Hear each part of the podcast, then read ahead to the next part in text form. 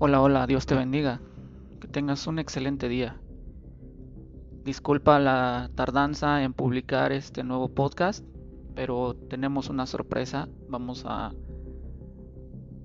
tratar un tema a lo mejor un poco complicado, un poco ríspido y sobre todo si eres como yo que venimos de una tradición católica, de una tradición eh, religiosa, vaya, donde pensábamos o creíamos acerca de esta falsa enseñanza sobre el purgatorio. Así que este podcast está dedicado precisamente a este tema, donde vamos a hablar un poco, la verdad, muy, muy poco acerca de esta enseñanza, pero vamos a ver algunas referencias bíblicas con respecto a este tema. Entonces espero que estés preparado, así que alístate. Recuerda, nosotros somos familia cristiana Casa de Restauración en Tlalmanalco, así que no te olvides de dejarnos tu like o de pasar a visitarnos en nuestras diferentes redes sociales, ya sea Facebook o incluso en los personales. Mi nombre es Adrián Montiel y así me puedes encontrar también a través de Facebook. Cualquier duda, comentario o sugerencia será bien recibida e incluso las críticas también, porque de eso también aprendemos.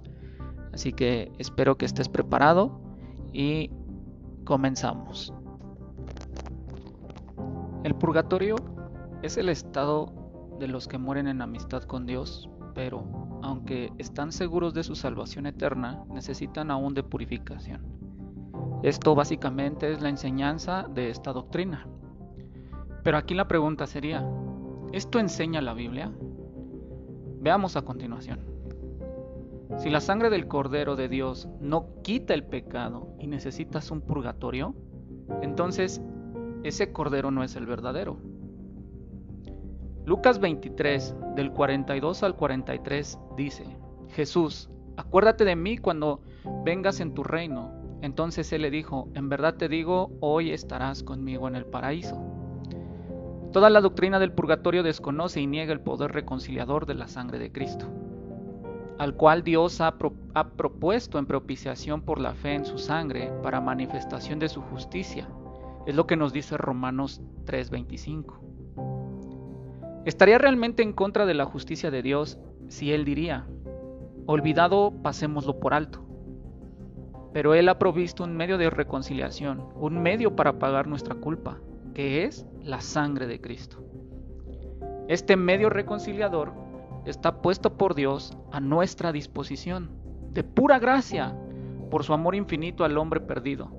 Solo tenemos que aceptarlo en la fe.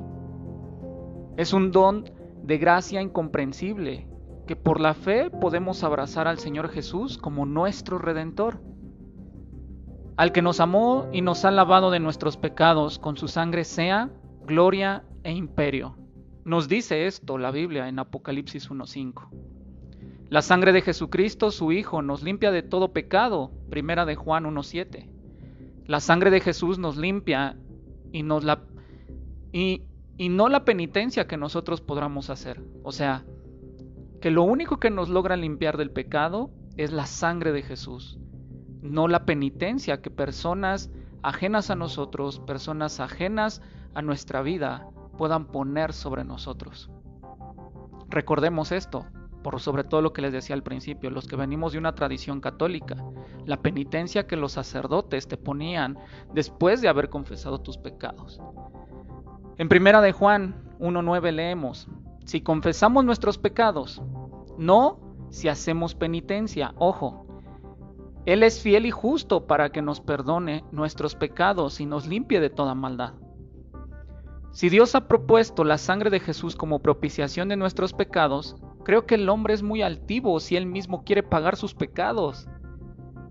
Si la sangre de Cristo limpia el pecado, ¿cómo puede Dios después de mi muerte exigir penitencia en un purgatorio? Suena algo ilógico, ¿no lo crees? O piénsalo un poco. Esto es negar la perfecta obra de salvación de Cristo Jesús. Se debe exclamar a toda voz, garganta y pulmón que el purgatorio es un invento malicioso de Satanás que hace vana la cruz de Cristo, que deshonra la misericordia de Dios y que hace titubear nuestra fe. ¿Por qué? ¿Qué es para ellos el purgatorio sino un precio de los pecados que luego de la muerte es pagado por los difuntos? De tal modo que, desechando la idea de tener que pagar el pecado, se desecha en el purgatorio. Si la sangre de Cristo es la única paga, propiciación y purificación de los pecados de los creyentes, ¿qué otra cosa queda que decir que el purgatorio es una pura y horrenda blasfemia contra Cristo? El Señor perdona plenamente. Si alguien dice que sin embargo necesita hacer penitencia por sus pecados, ofende a Dios, porque así se niega a aceptar la propiciación que Dios ha propuesto, y en su altivez cree que Él mismo debe pagar. Espero que esta reflexión y que esto que estoy compartiendo contigo sea de gran utilidad. Sobre todo, vuelvo a repetir, como muchos de los mexicanos o probablemente como muchas de las personas que nos están escuchando, venimos de una tradición católica, de la Iglesia Universal. Y muchos años o incluso todavía hoy, tú sigues pensando que existe un purgatorio. O creíste en algún punto de tu vida que existía un purgatorio. Hoy acá, con algunos versículos en la Biblia y con algunas pequeñas aportaciones personales, te dejo ver cómo la palabra de Dios no nos habla ni siquiera de un purgatorio. Y peor aún, como lo dice la reflexión, haríamos entonces inválido el sacrificio de nuestro Salvador. Que tengas un excelente día y voy a estar tratando de esforzarme por subir algo parecido a esto. Si te agradó, espero que me dejes tu like, que me dejes un comentario y que puedas apoyarnos orando por nosotros. Recuerda, somos la Iglesia Cristiana Familia Casa de Restauración en Tlalmanalco. Mi nombre es Adrián Montiel y estoy para servirte. Que Dios te bendiga.